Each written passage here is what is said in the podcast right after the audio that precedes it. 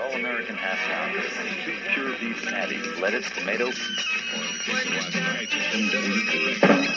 This is rock and roll radio. Come on, let's rock and roll with the Ramones. A good evening. Uh, do not attempt to adjust your radio. There is nothing wrong. We have taken control as to bring you this special show. We will return it to you as soon as you are grooving. Welcome to station WEFUNK, better known as We Funk, or deeper still, the Mothership Connection.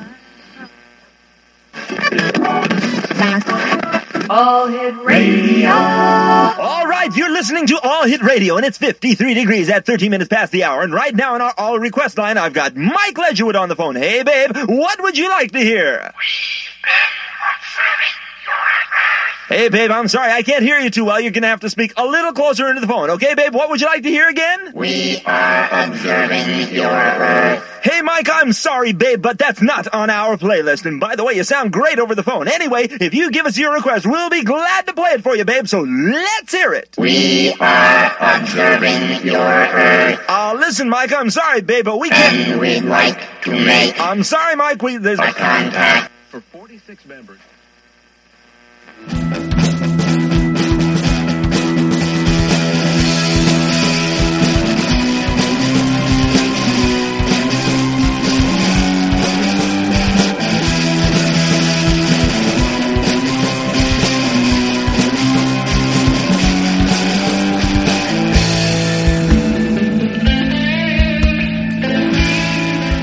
Welcome to Two Old Farts Talk Sci-Fi. I'm David Clink, And I am Troy Roth Harkin.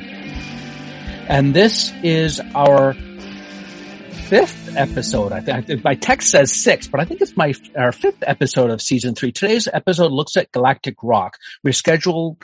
We are recording it on Saturday, June 11th, and scheduled for broadcast on Saturday, July 13th.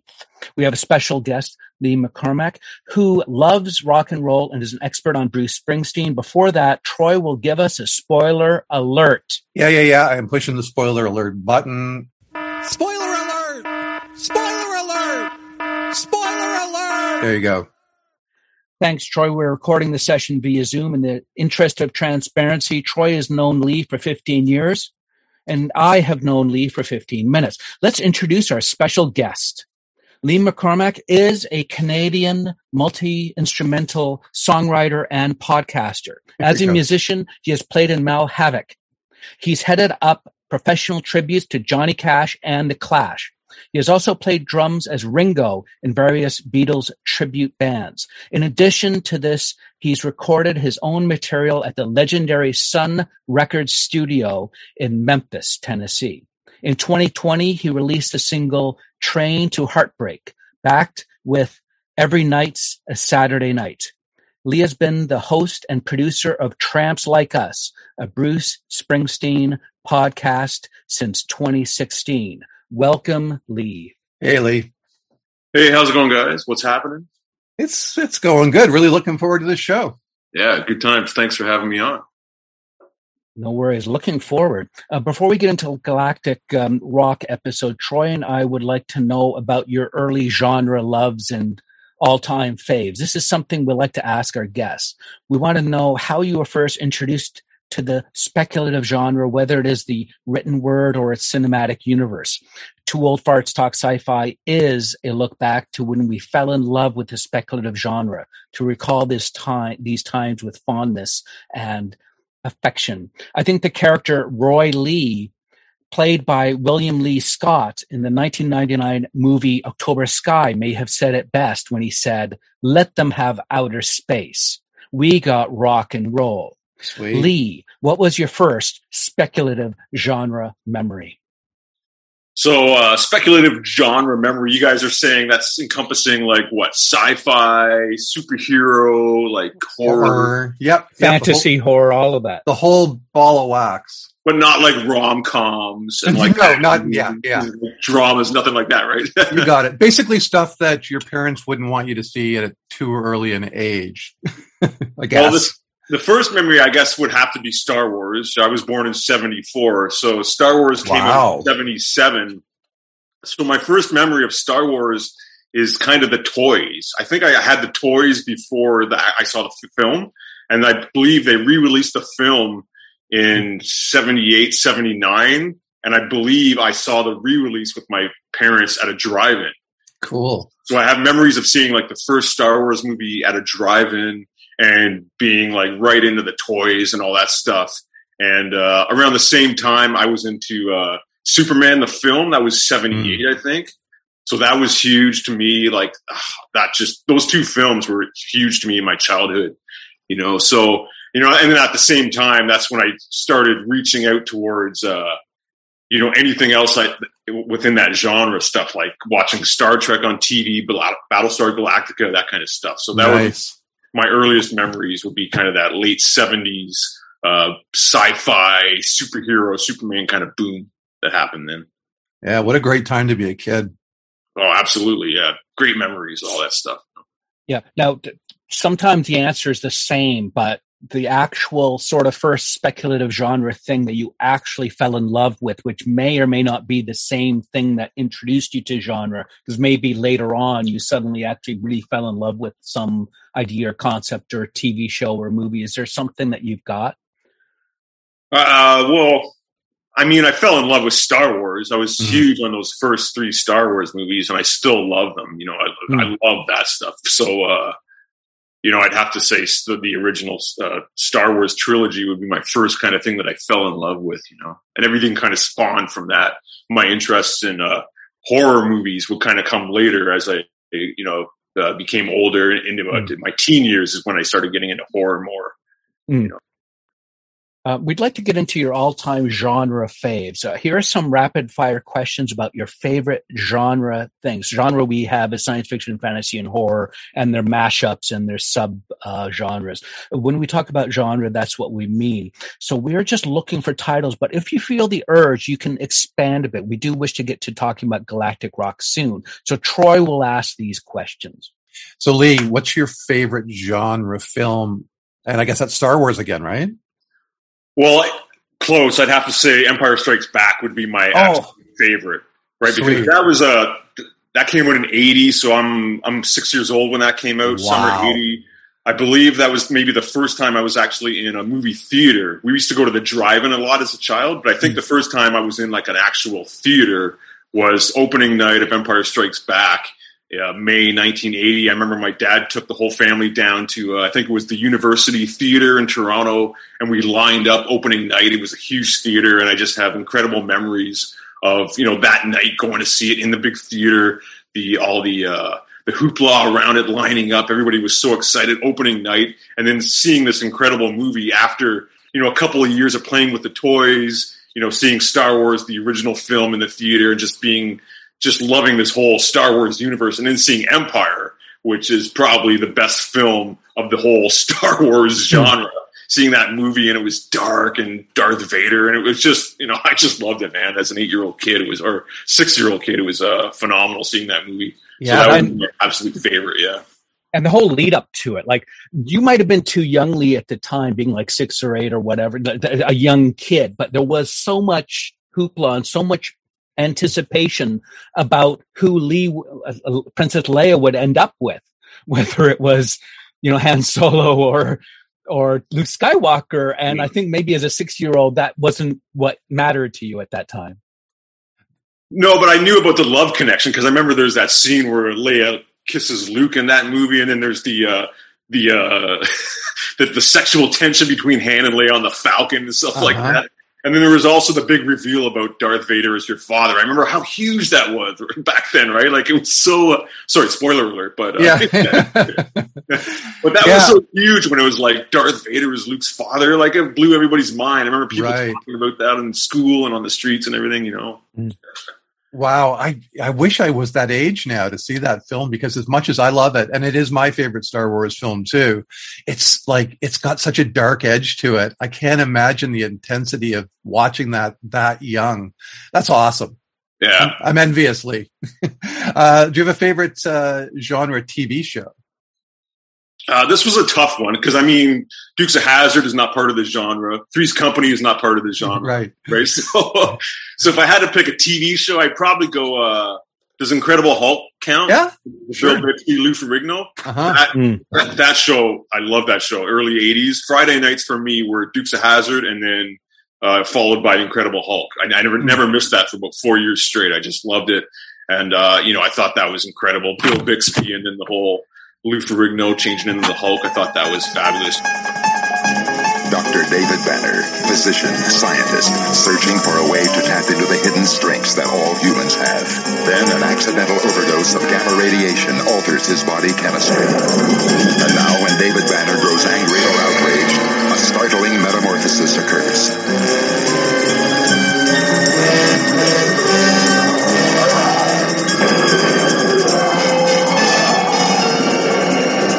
Creature is driven by rage and pursued by an investigative reporter. Mr. McGee, don't make me angry. You wouldn't like me when I'm angry. I tried to watch Star Trek as a young kid, but because they were on in, uh, syndication, I remember Sunday afternoons visiting the, the, relatives, and we'd always watch Star Trek in the afternoon. And you know, I was a Star Wars fan, so I tried to get into Star Trek, but I, I just couldn't grasp it. You know, it wasn't there wasn't enough like I don't know, hand to hand combat, like right. starship fighting, like there was in Star Wars. A lot of introspective uh, stories and a lot of a lot of words and talking and dialogue. And I just I didn't get it till later. Yeah. Same with the first Star Star Trek film. I tried that and I couldn't grasp that right until Star Trek Two, Wrath of Khan, I really grabbed me. Uh, but yeah, I like Battlestar Galactica as well a little bit. Uh, but uh, you know, yeah, my favorite was would probably be Incredible Hulk if I had to pick one for the genre. You know. Mm-hmm. Is there a single episode of a TV show that really stands out for you? Uh, I can't remember. I remember there was a wasn't there one where he fought the a Sasquatch? Like, didn't he fight the Sasquatch from Six Million Dollar Man? Is that an episode? I think uh, that would be great. I don't don't recall. That was, that was Six Million Dollar Man, though. There was the Six Million Dollar Man where he fought the Sasquatch. So maybe yeah, that, that was played by Andre the Giant. The wrestler played yep. the Sasquatch. But I thought yeah. there might have been a crossover episode where he fought like I remember there was an episode where he fought Thor, the Incredible Hulk, uh, and there were there might have been a Sasquatch.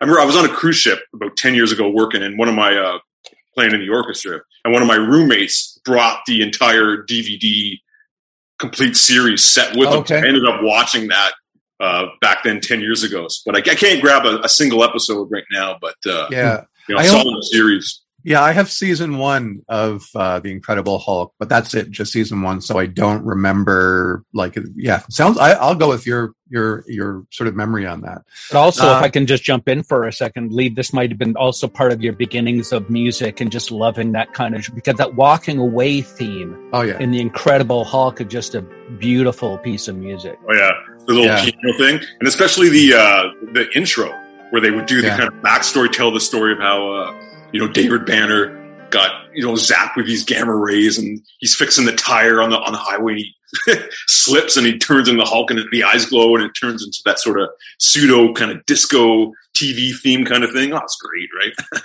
yeah. And, you know, I was thinking even the films that you mentioned, the, the, first two that you mentioned were Star Wars and Superman. So you've got music by John Williams. Mm. And, uh, so I think that's probably part of that's probably appealing to your early musical senses. Um, do you have a, a favorite genre novel?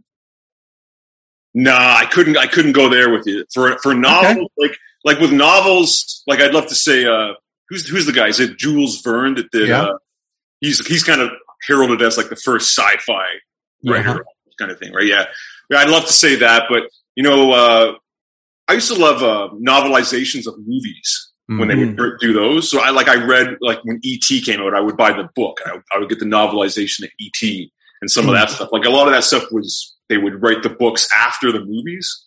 Yeah, you know, sometimes, yeah. sometimes a movie would be based on a book, and sometimes they would a book would be based on a movie. But when they put the book out, they would pack it with more details because they could stretch it out longer than a two-hour film could contain, kind of thing, right? So I was into a lot of that. Uh, I loved movies, so I would find a movie I like, and then I would read the book after. So a lot of stuff like that, Star Trek books and Star Wars books, I would read. But uh, yeah, can't really pick a favorite one novel or an author. Okay, how about a favorite genre? Now, theater production. We can skip any of these if you like to. Like, well, like I don't know. Like, are you talking? Are there sci-fi theater productions, like a sci-fi musical? Like, well, there are a few. You, David, you want to? And you can even you can even ones. count uh, Frankenstein. You can count Phantom of the Opera. Yeah. Um, these kinds of things. The one with the big plant that grow that becomes big. Oh yeah, Little Shop um, of Little Horrors. Shop of Horrors. Oh, I yeah. love Little Shop of Horrors. I remember seeing that in the theater. I love it because I'm a, a huge uh, Rick Moranis fan. Oh yeah. Hmm. So, uh, mm. so that yeah, seeing that film was great. I love that one. Yeah. Oh, yeah. speaking of Rick Moranis, you were slaying me when you when you throw in your clips on Tramps Like Us of the zoom into me, eh? No, no, no, no, come over to me. Zoom in here. Okay. Yeah, we're just about to launch. We're just about to launch a new podcast where we're doing, you know, those uh, those minute podcasts where they take a movie and you analyze it minute by minute. Oh yes, yeah, we're doing a podcast based on Strange Brew where we're analyzing oh. Strange Brew minute by minute. So we're uh, we're up to about 50 episodes and we're, we're about to start releasing them soon. So uh, look forward to that. Well, all I can say about that is beauty, eh? Yeah, beauty. Um, you know what? I have to tell you, there is, in terms of uh, genre theater, I've not seen this, I'd only heard about it, but Bruce Willis was in a theater, like an on Broadway version of Stephen King's Misery. And to me, that just sounds like it would have been awesome to see. First of all, I think Bruce Willis would play that character so well, yeah. and I, and it's a story that is um, suitable to be you know on stage, like just one because it's basically once the accident happens, it's all in that room, really. Uh, yeah, but I, I, was thinking, okay, so is Bruce Willis playing the writer, or is he playing the Kathy Bates character? Because that would be very cool if he was the Kathy Bates character. Yeah, I want to see Bruce Willis in drag saying Cock "cockadoodie." yeah. How about things in the lines of like comics? If we're talking about the speculative genre, you know, you know, I was big into Batman, late '80s, early '90s with that Batman craze. So, uh, you know, I was uh, I started collecting Batman comics for yeah while there. So I love all those. Man, you were born at a great time. I thought I had a pretty good run of it, but actually, I think you you kind of had a really good time to be born. yeah, I was able to grab uh, most of the '70s and all of the '80s, right? So that's like yeah. Yeah. Holy Venezuela, you're right. Uh, genre podcast. Clearly, that's our show, so we won't even. Yeah, for sure, you're true. Save yeah. us, save us the embarrassment of having to deal with that praise. Um, uh, yeah. So, any, if there's anything else that you see here, audiobook, documentary, audiobook. You know what I had back about 20 years ago is uh, maybe even longer, 30 years ago, is I had the on cassette. I had William Shatner's uh, Star Trek Memories. Oh wow! Cassette. I think he did. He did two books. I think one was like like the the TV show, and one was the film, I think, or something mm. like that, maybe. Or you, I don't know. It's four. It's four cassettes. I bought it on cassette of William Shatner reading uh, his uh, his Star Trek memories, which was hilarious because you know I was big into uh, Shatner and yeah, you know buying the records and everything like that. T.J. Hooker fan and all that stuff, right? that sounds like it would be great for sampling, like oh yeah, for, for a musical project. Remember there was that thing on uh, Howard Stern used to play that clip of him saying, uh, mispronouncing sabotage. Sabotage, yes, yes. I say sabotage or something like that. Oh, yeah. Yeah, right. And Shatner was getting mad. It's like, yo, you say you say sabotage, I say sabotage or something like that. yeah, yeah. Uh, that's like actually it reminds me of a podcast I heard recently about the uh, pronunciation of Bachman or Bachman. But uh, yeah, again, great show there, Lee. Um, yeah, I, I am very much becoming known for my mispronunciation. So uh, anything may come out of my mouth. Um, pardon me for that. Uh, should we uh, move move on here, Dave? Yep, let's do it.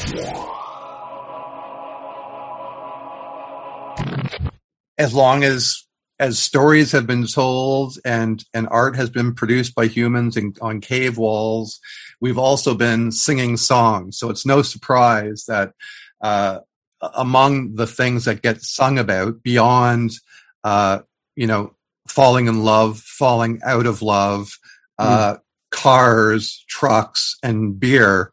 Um, there's also been a lot written about uh, covering science fiction topics. So UFOs, outer space, going to outer space, monsters, the whole thing. So today, that's what we're we're covering with Galactic Rock. Um, and uh, that's why Lee was a uh, came came to mind immediately for uh, a guest on the show. Um, so really, we're going to do a lot of spitballing in terms of uh, things that we love. We'll try to present it a little bit in chronological order, but we will be jumping around and we will have sidebars galore. Um, is there anything that sort of uh, just sort of comes to mind for you, Lee, uh, on the topic before we like jump into some listing? Well, it seems like all of my favorite bands have at least one song that kind of would fit into this, right? It's just one of those topics, like you said, uh, one of those things to write about, like uh, girls, cars, and, and sci-fi, right? yeah. It's like as, as a young boy, it, you always have this kind of fascination with the outer world, space travel, the moon, right? So it kind of lends itself to fitting into songs, right? Like comic books, movies, music, it all kind of fits, right? Yeah. As well as uh, I love scores, right? A lot of the, mm. the sci-fi films. I love the scores of these films. We mentioned John Williams earlier. You know, I love listening to his scores for the Star Wars stuff. Superman, uh, E.T. is one of my favorite scores, right? And uh, you know, all, all those, even like the uh, the theme songs for uh, TV shows, that kind of instrumental stuff. So, you know, just a lot of interesting stuff with uh, science fiction and it lends itself with uh, rock and roll, especially a lot of heavy metal too, right? Like I love heavy metal and Kiss, and uh, mm-hmm. some of those bands have explored, uh, uh, you know, a lot of sci-fi themes in their music. Yeah. yeah and one thing, I'm going to heat up my uh, uh, uh, um, hot chocolate in a second, so I'm going to leave you guys for about You're badass. Minutes. But I just wanted to jump in because the, the, moment you mentioned Kiss, and this is sort of showing my age a bit, but and maybe how odd I was when I was young. But 40 years ago, I was in a Kiss Kiss air band. A friend of mine who is a huge Kiss fan, Marcus Nerger, who has actually been on tons of the cruises and he's met Kiss and he's done all this stuff and he does these amazing images and presents them to them. And and he's got all these photos of him with kiss. Um, he got me in a kiss airband in his garage. I was gene simmons. We're all dressed up. He made designed this guitar that had the axe handle. And it was just kind and then i had just learned these songs and actually perform as if i was in kiss. So it was kind of a shout out 40 years ago basically for me being in that kiss airband I was yeah, really. I mean, Kiss is cool because you got Gene Simmons representing like the horror, and you got Ace representing the space and the, the sci-fi, right? Um, I was going to say too, Lee, that you know it's it's no surprise that um, sort of the birth of rock and roll is happening exactly at the time the space race is happening. Mm-hmm. You know, so it's, it's you know you also have if in the world of film that's when all these b movies are happening with uh, science fiction themes about outer space and whatnot. Um, so again yeah just not a surprise that it, the theme would be echoed in popular music. Um, now you actually sent something to me. I i thought the earliest uh, space related song that I could recall. I thought it was Purple People Eater by Sheb Wooley, which was 58. But you sent this kick ass tune. What's yeah, that really early one? Rock and roll. That's it. Yes. Yeah. Sun, Sun Studio, Memphis, Tennessee. That's uh, Billy Lee Riley. And his band is actually called Billy Lee Riley and his Little Green Men, right? Like little green Martians, right? And they had this big hit, Flying Saucer Rock and Roll, which is about these. Uh, these these aliens like these aliens rocking around the galaxy kind of thing, right? With a little yeah. men, right? Yeah, we're getting how to rock and roll we're definitely going to get a taste of that.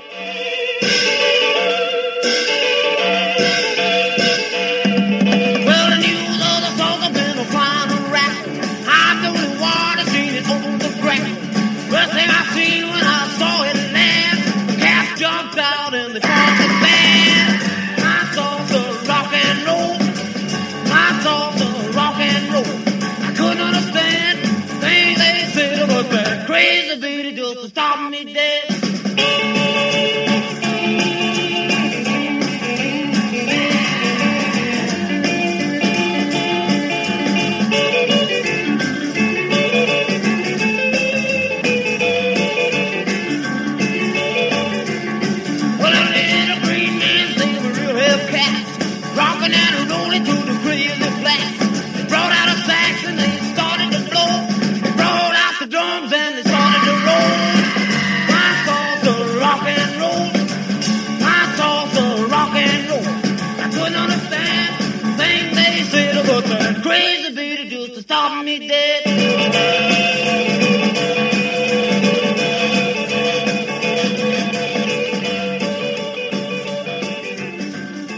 and then the other one, actually, you know, some of these early ones I really, really love.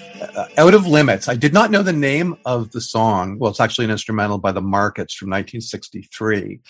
Um, the odd thing is that um, it really is using the Twilight Zone riff.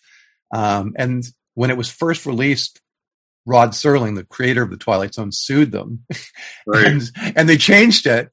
But it's it's odd because his show wasn't Outer Limits; it was Twilight Zone. So I don't even get why there was an issue. I, mean, not with the title, but with the the riff. Um, how do you feel about that that track? Oh, I love that song, man. There's a there's a lick in there. They play the the the, the, the Twilight Zone thing, but then like on the second time through, the guitar player starts playing this lick. Yeah, oh, it's the best.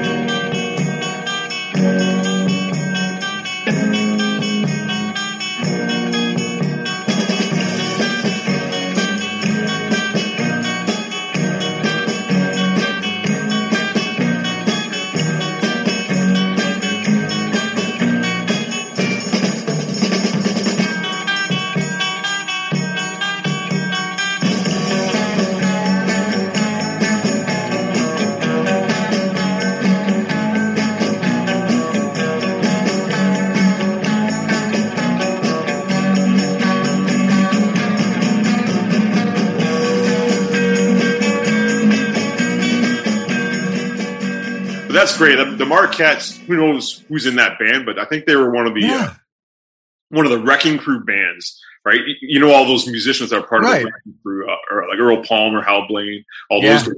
They would play in these band, these instrumental bands, and they would just call them the Marketts or the whoever's or the Telsted, all these bands, right? But it was actually these these heavy session players performing on all these tracks. So uh, I think that might be one. Yeah, so very much like what was going on with uh, with the Stax and the the house musicians there with Cropper and Dunn and those guys, right? Mm-hmm. Um, so Telstar is one that is kind of iffy. I know some people are going to say, "Well, that's not it's not science fiction; it's just based on science fact," uh, because Telstar, I guess, is the satellite. Uh, again, this is uh, we're talking about the space race era, but there is something about this track that it's one of my all-time favorite pieces of music. I don't care what the genre is, but and and I can't even tell you why I love it so much.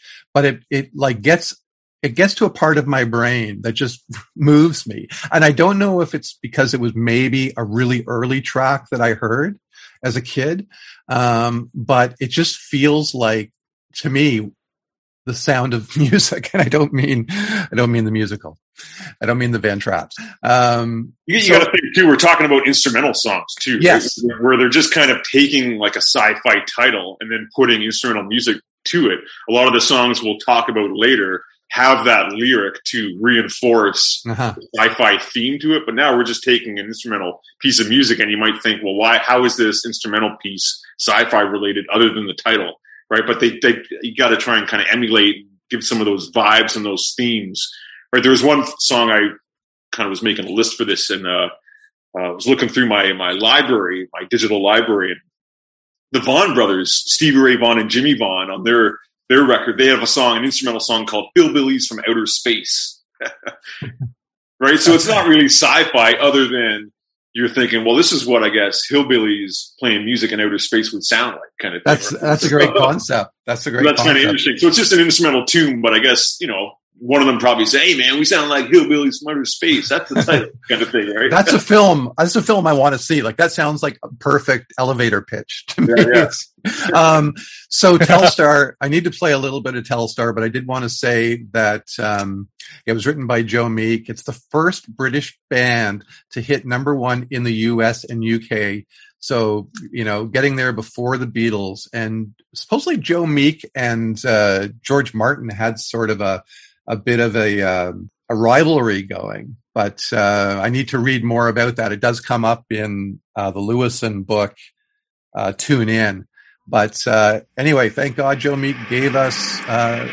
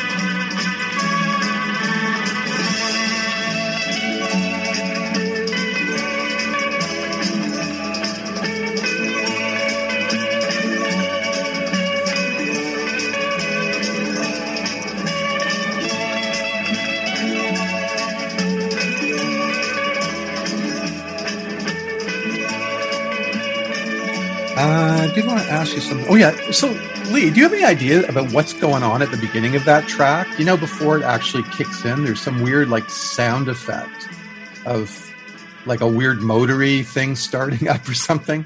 Any ideas what's what might be going on there? I couldn't find any insights. Yeah, I'm not sure. I forget off the top of my head. Okay. look into that, but uh, that's early '60s, right? They're very experimental in the studio, trying to get different sounds, and I assume they're trying to emulate some sort of a sci-fi kind of satellite kind of machine kind of sound, right, to kick off this instrumental tune. I'm not sure. Yeah. Oh, and and speaking of trying to get a sci-fi sound, and this is very much sort of a sidebar question, but um, is there anything that's more science fiction sounding than a theremin? Yeah, that's pretty cool, right? yeah. What a what a cool uh, little invention.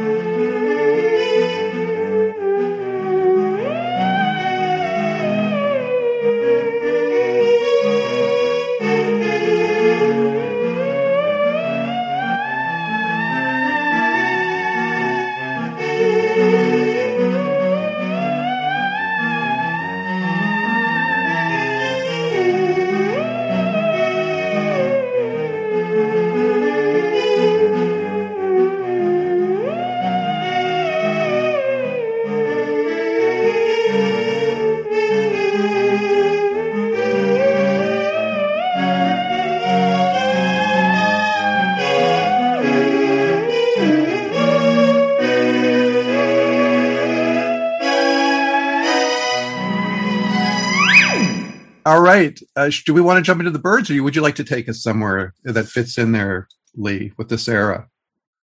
Yeah, I guess we're going chronologically in the '60s. Yeah, I guess loosely. The, yeah, yeah. The Byrds, Mr. Spaceman. That's a big one, right? Yep. Yeah, and um, I didn't realize this. I've been listening to "The Door into Summer" by the Monkees for years, and I didn't realize that it's uh, loosely influenced by uh, a Robert A. Heinlein novel. Um, but that track is on uh, 1967's Pisces, Aquarius, Capricorn, and Jones Limited, a great uh, Monkees album. And I am a Monkees defender till the day I die, especially if it involves Nesmith. So it's uh, sung sung by Mike Nesmith.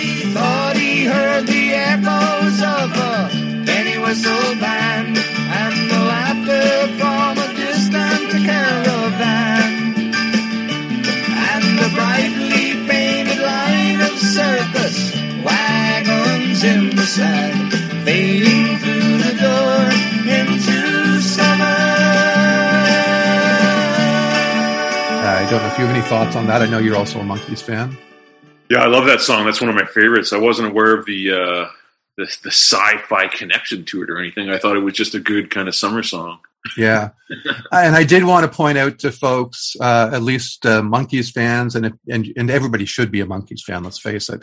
Um, episode 26 of season two is called The Frodis Caper, aka Mijacogeo, which is supposedly, uh, it's the, it's four family members of Micky Dolenz uh, put together. Uh, Micky Dolenz wrote and directed the episode, and it's just a crazy ass episode. It's the final one of the entire series, um, where there's this organic uh, plant alien that emerges in the final scene. He pops out of this UFO and basically he gets everybody stoned. Like as soon as they uh, get near the smoke from uh, yeah. from the Frodis. I don't want to fight anymore. I just want to lay down in the grass and be cool. which I thought was awesome. Very much of the time. Yeah, it's like a big pot plant, and it is in the. Uh, I forget the name of the, the villain or alien, but it's uh it's it's uh it's Rip Taylor, isn't it? Yeah, Yeah, plays Yeah. like it in that. yeah, chasing them around. But then as soon as he gets, you know, wind of the smoke, he's like, I don't want to fight anymore. What's Um, the song from that episode? Is? It's, it's a weird song like Zor and Zam or something like that. yeah, and I think that which is in itself almost a sci-fi type of Yeah. it's a it's a, a story song. Um, and I think it was one of those ones where it was changed, I believe, in syndication. Originally, it wasn't Zorn Zam; it was something else. But right. um, I thought we had to include the the track, which I think David reminded me of, in the year twenty five twenty five by Jaeger and Evans, uh, which you used to hear all the time on shows like Psychedelic Sunday. Um, it, it was like supposedly it is the ultimate one hit wonder because uh, Yeager and Evans uh, scored with that song, and then they never charted anything else again. Like usually, a follow up to a one hit wonder will be like maybe ninety eight for a week, you know. But but this was like it, it. They disappeared. Maybe they maybe they time traveled into the year twenty five twenty five. In the year 2525 if man is still alive, if woman can survive, they may find.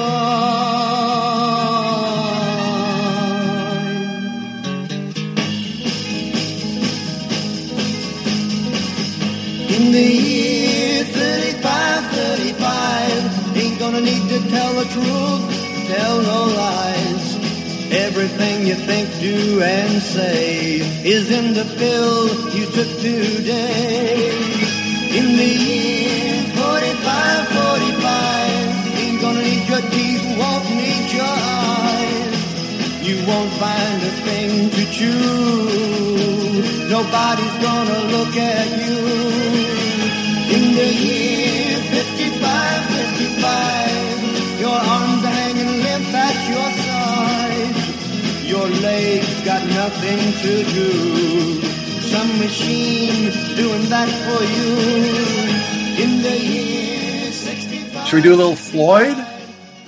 Yeah, Pink Floyd. I, am not a big fan of them, uh, but they're too slow and they don't rock. But Yeah. uh, yeah, Yeah. I guess uh, what's that one? Astronomy Domine or whatever the one. Yeah, uh, uh-huh. Voivod, Voivod covered that, right? it has that opening bit, which has a kind of cool, almost um, like rockabilly sounding guitar that like on the E where it's like bow. Yeah. Um, and and underneath of it, there's like NASA audio being played for like the first ten seconds of I don't know, like a space launch or something from uh, Space Command or whatever uh, they call it.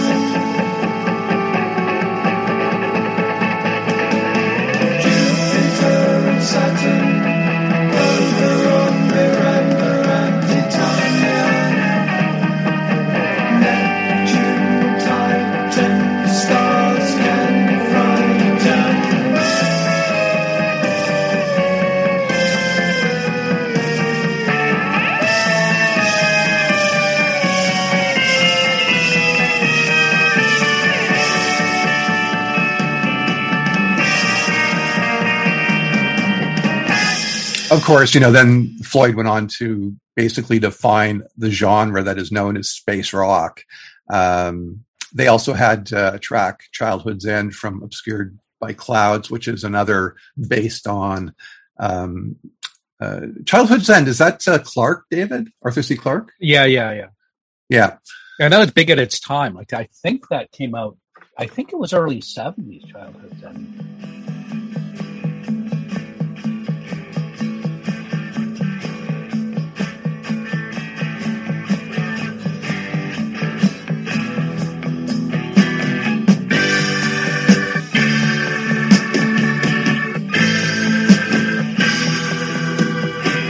shout in your sleep. Perhaps the price is just too steep.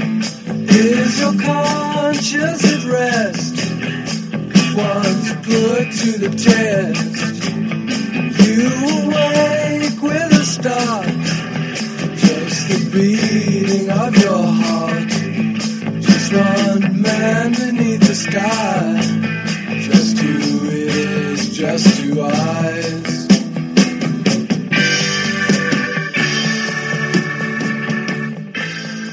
I think Floyd always had a little bit of that. They always had some sort of themes going or or whatnot. Um, well, one of my favorite bands. Before you move off, Floyd, oh yeah, yeah, yeah. Right, uh, when I was in high school, I think it was uh, either grade eleven. We had an elective course. They had like an astronomy course. It was the first time they were trying this course, and there was a teacher. I believe his name was Mr. Ward. this cool guy. He looked like Einstein. Kind of had a big uh, bushy mustache, kind of thing. But he he was you could tell he was a huge astronomy guy uh, kind of nerd about it all, right? And we used to watch. It was funny. It was a great course. It was super easy, right? And I think every Friday we would watch a sci-fi movie, right? Uh-huh. And then I remember at one point he had some sort of video of like uh, like uh, outer space shots, interstellar like galaxies that we were watching, and he showed us this video and he played like Dark Side of the Moon while we watched it. wow, it was pretty cool because you could tell you this guy was like a he was kind of an older hippie kind of guy, but this Holy. was like uh, early '90s when I was taking this class, right? But it was pretty cool. But I remember him playing like I think it was Time off of uh, Dark Side of the Moon or something like that. yeah, but don't be don't be surprised, Lee, if what they were showing was an NFB film called Universe that was quite popular for them to show kids in classrooms. Yeah. That even though it was a bit dated, it would have been perfect to play that kind of music behind it. Yeah. Yeah, I had a similar teacher for my science fiction English class in high school. Um, and I think I'm visualizing the same dude. In fact, I don't know if it's true or not, but I heard from other students that he actually had been a, uh, a Vietnam vet that had uh, somehow got back and then just came to Canada. Um, but um, yeah, in fact, a lot of my my genre love was sort of instilled by that guy or, or helped reinforced by that guy. Um, Mr. Wood, I will give him a shout out. Thank you for all that. Um, so I'm a huge Who fan. Most people who know me know that. So I thought I had to touch on a few Who things. Um, yeah. The first couple come from the Who Sellout from 1967, which is their third album and their first concept album. And that was obviously a big thing for the Who. And, but one of the things I always loved about them, Lee, was that you know, they have these concepts going on, but the music sounds like, um, you know, it sounds heavy. It's it is heavy, you know. And well, yeah, it's the thing where you, you, Pete Townshend is writing these songs, and no matter where he goes, no matter where he stretches, he's always got to bring it back to Roger, John, and Keith, and they're going to do with it what they do with it, which is turn it into the Who, like a yeah. heavy hard rock, punk rock. Yeah, what they're going to do with it, right? So it's going to have that element, no, no matter if they're singing about. uh like being a rebel, science fiction, or chicks or whatever, you know? Yeah, yeah. I, I always used to say, for me, the reason the Who was my favorite band was um, they were as cerebral as the most airy fairy arty farty prog rock band, but they were as heavy as, you know, like a band like ACDC. Um, and I love that combination of muscularity and, and cerebral uh, stuff going on.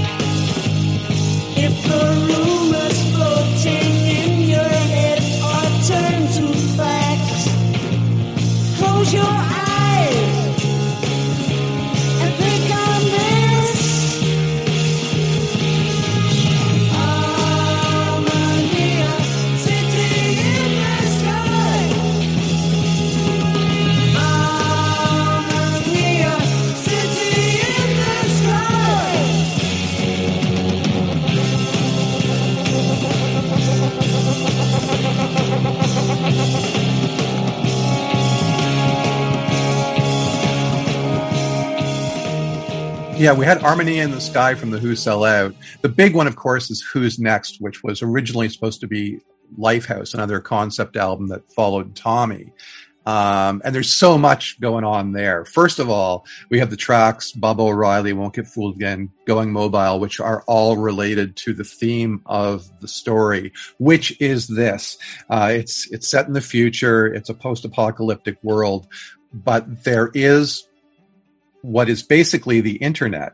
And and Townshend at the time basically had a breakdown because he kept trying to describe to people the internet uh, like 30 years or I guess 25 years before the internet existed. And they're like, what are you talking about? You can just talk to people at home, like on your TV, and you can see a concert on your TV, and we're all together. And they're like, what the fuck are you talking about? um, so when the internet came around, Townshend was so excited because he was like, see, this is what I was talking about. this, this is what the story is about. Um, so yeah, the idea is you go into this thing called the band goes into a thing called the Lifehouse where they play, and people all over the world through their experience suit, he called it, you know, get to like get off on this rock and roll.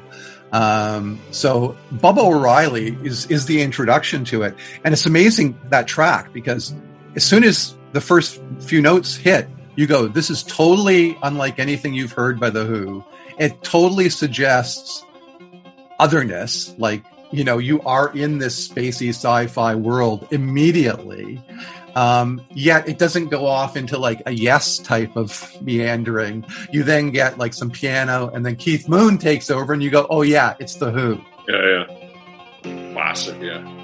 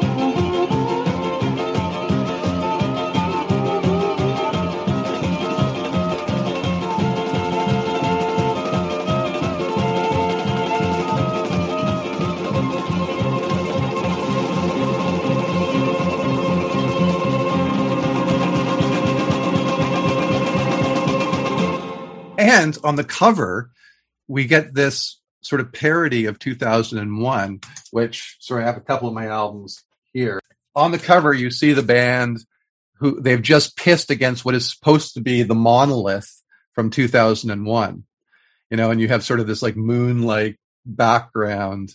Um, and supposedly all of that was just uh, kind of fortuitous. They were, from what I understand, like they were on the bus or something touring England and they were up in this desolate northern area of England. And it's like, well, we're going to piss there. You know, they stopped for a piss break and, and you get the, uh, that, that classic cover shot.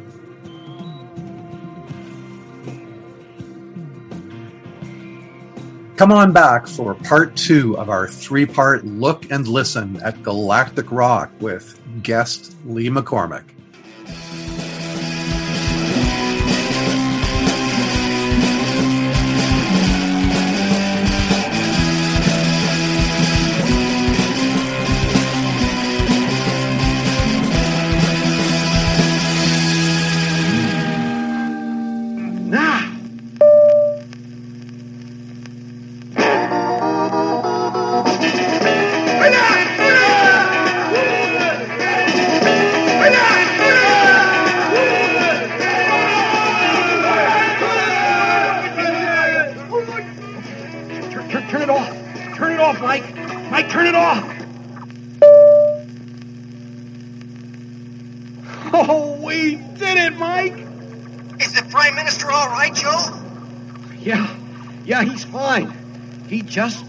Whispered his thanks to all of us. And naturally, the adventure team equipment. Good, old buddy. But you forgot to thank me for something, Joe. What's that? My record collection.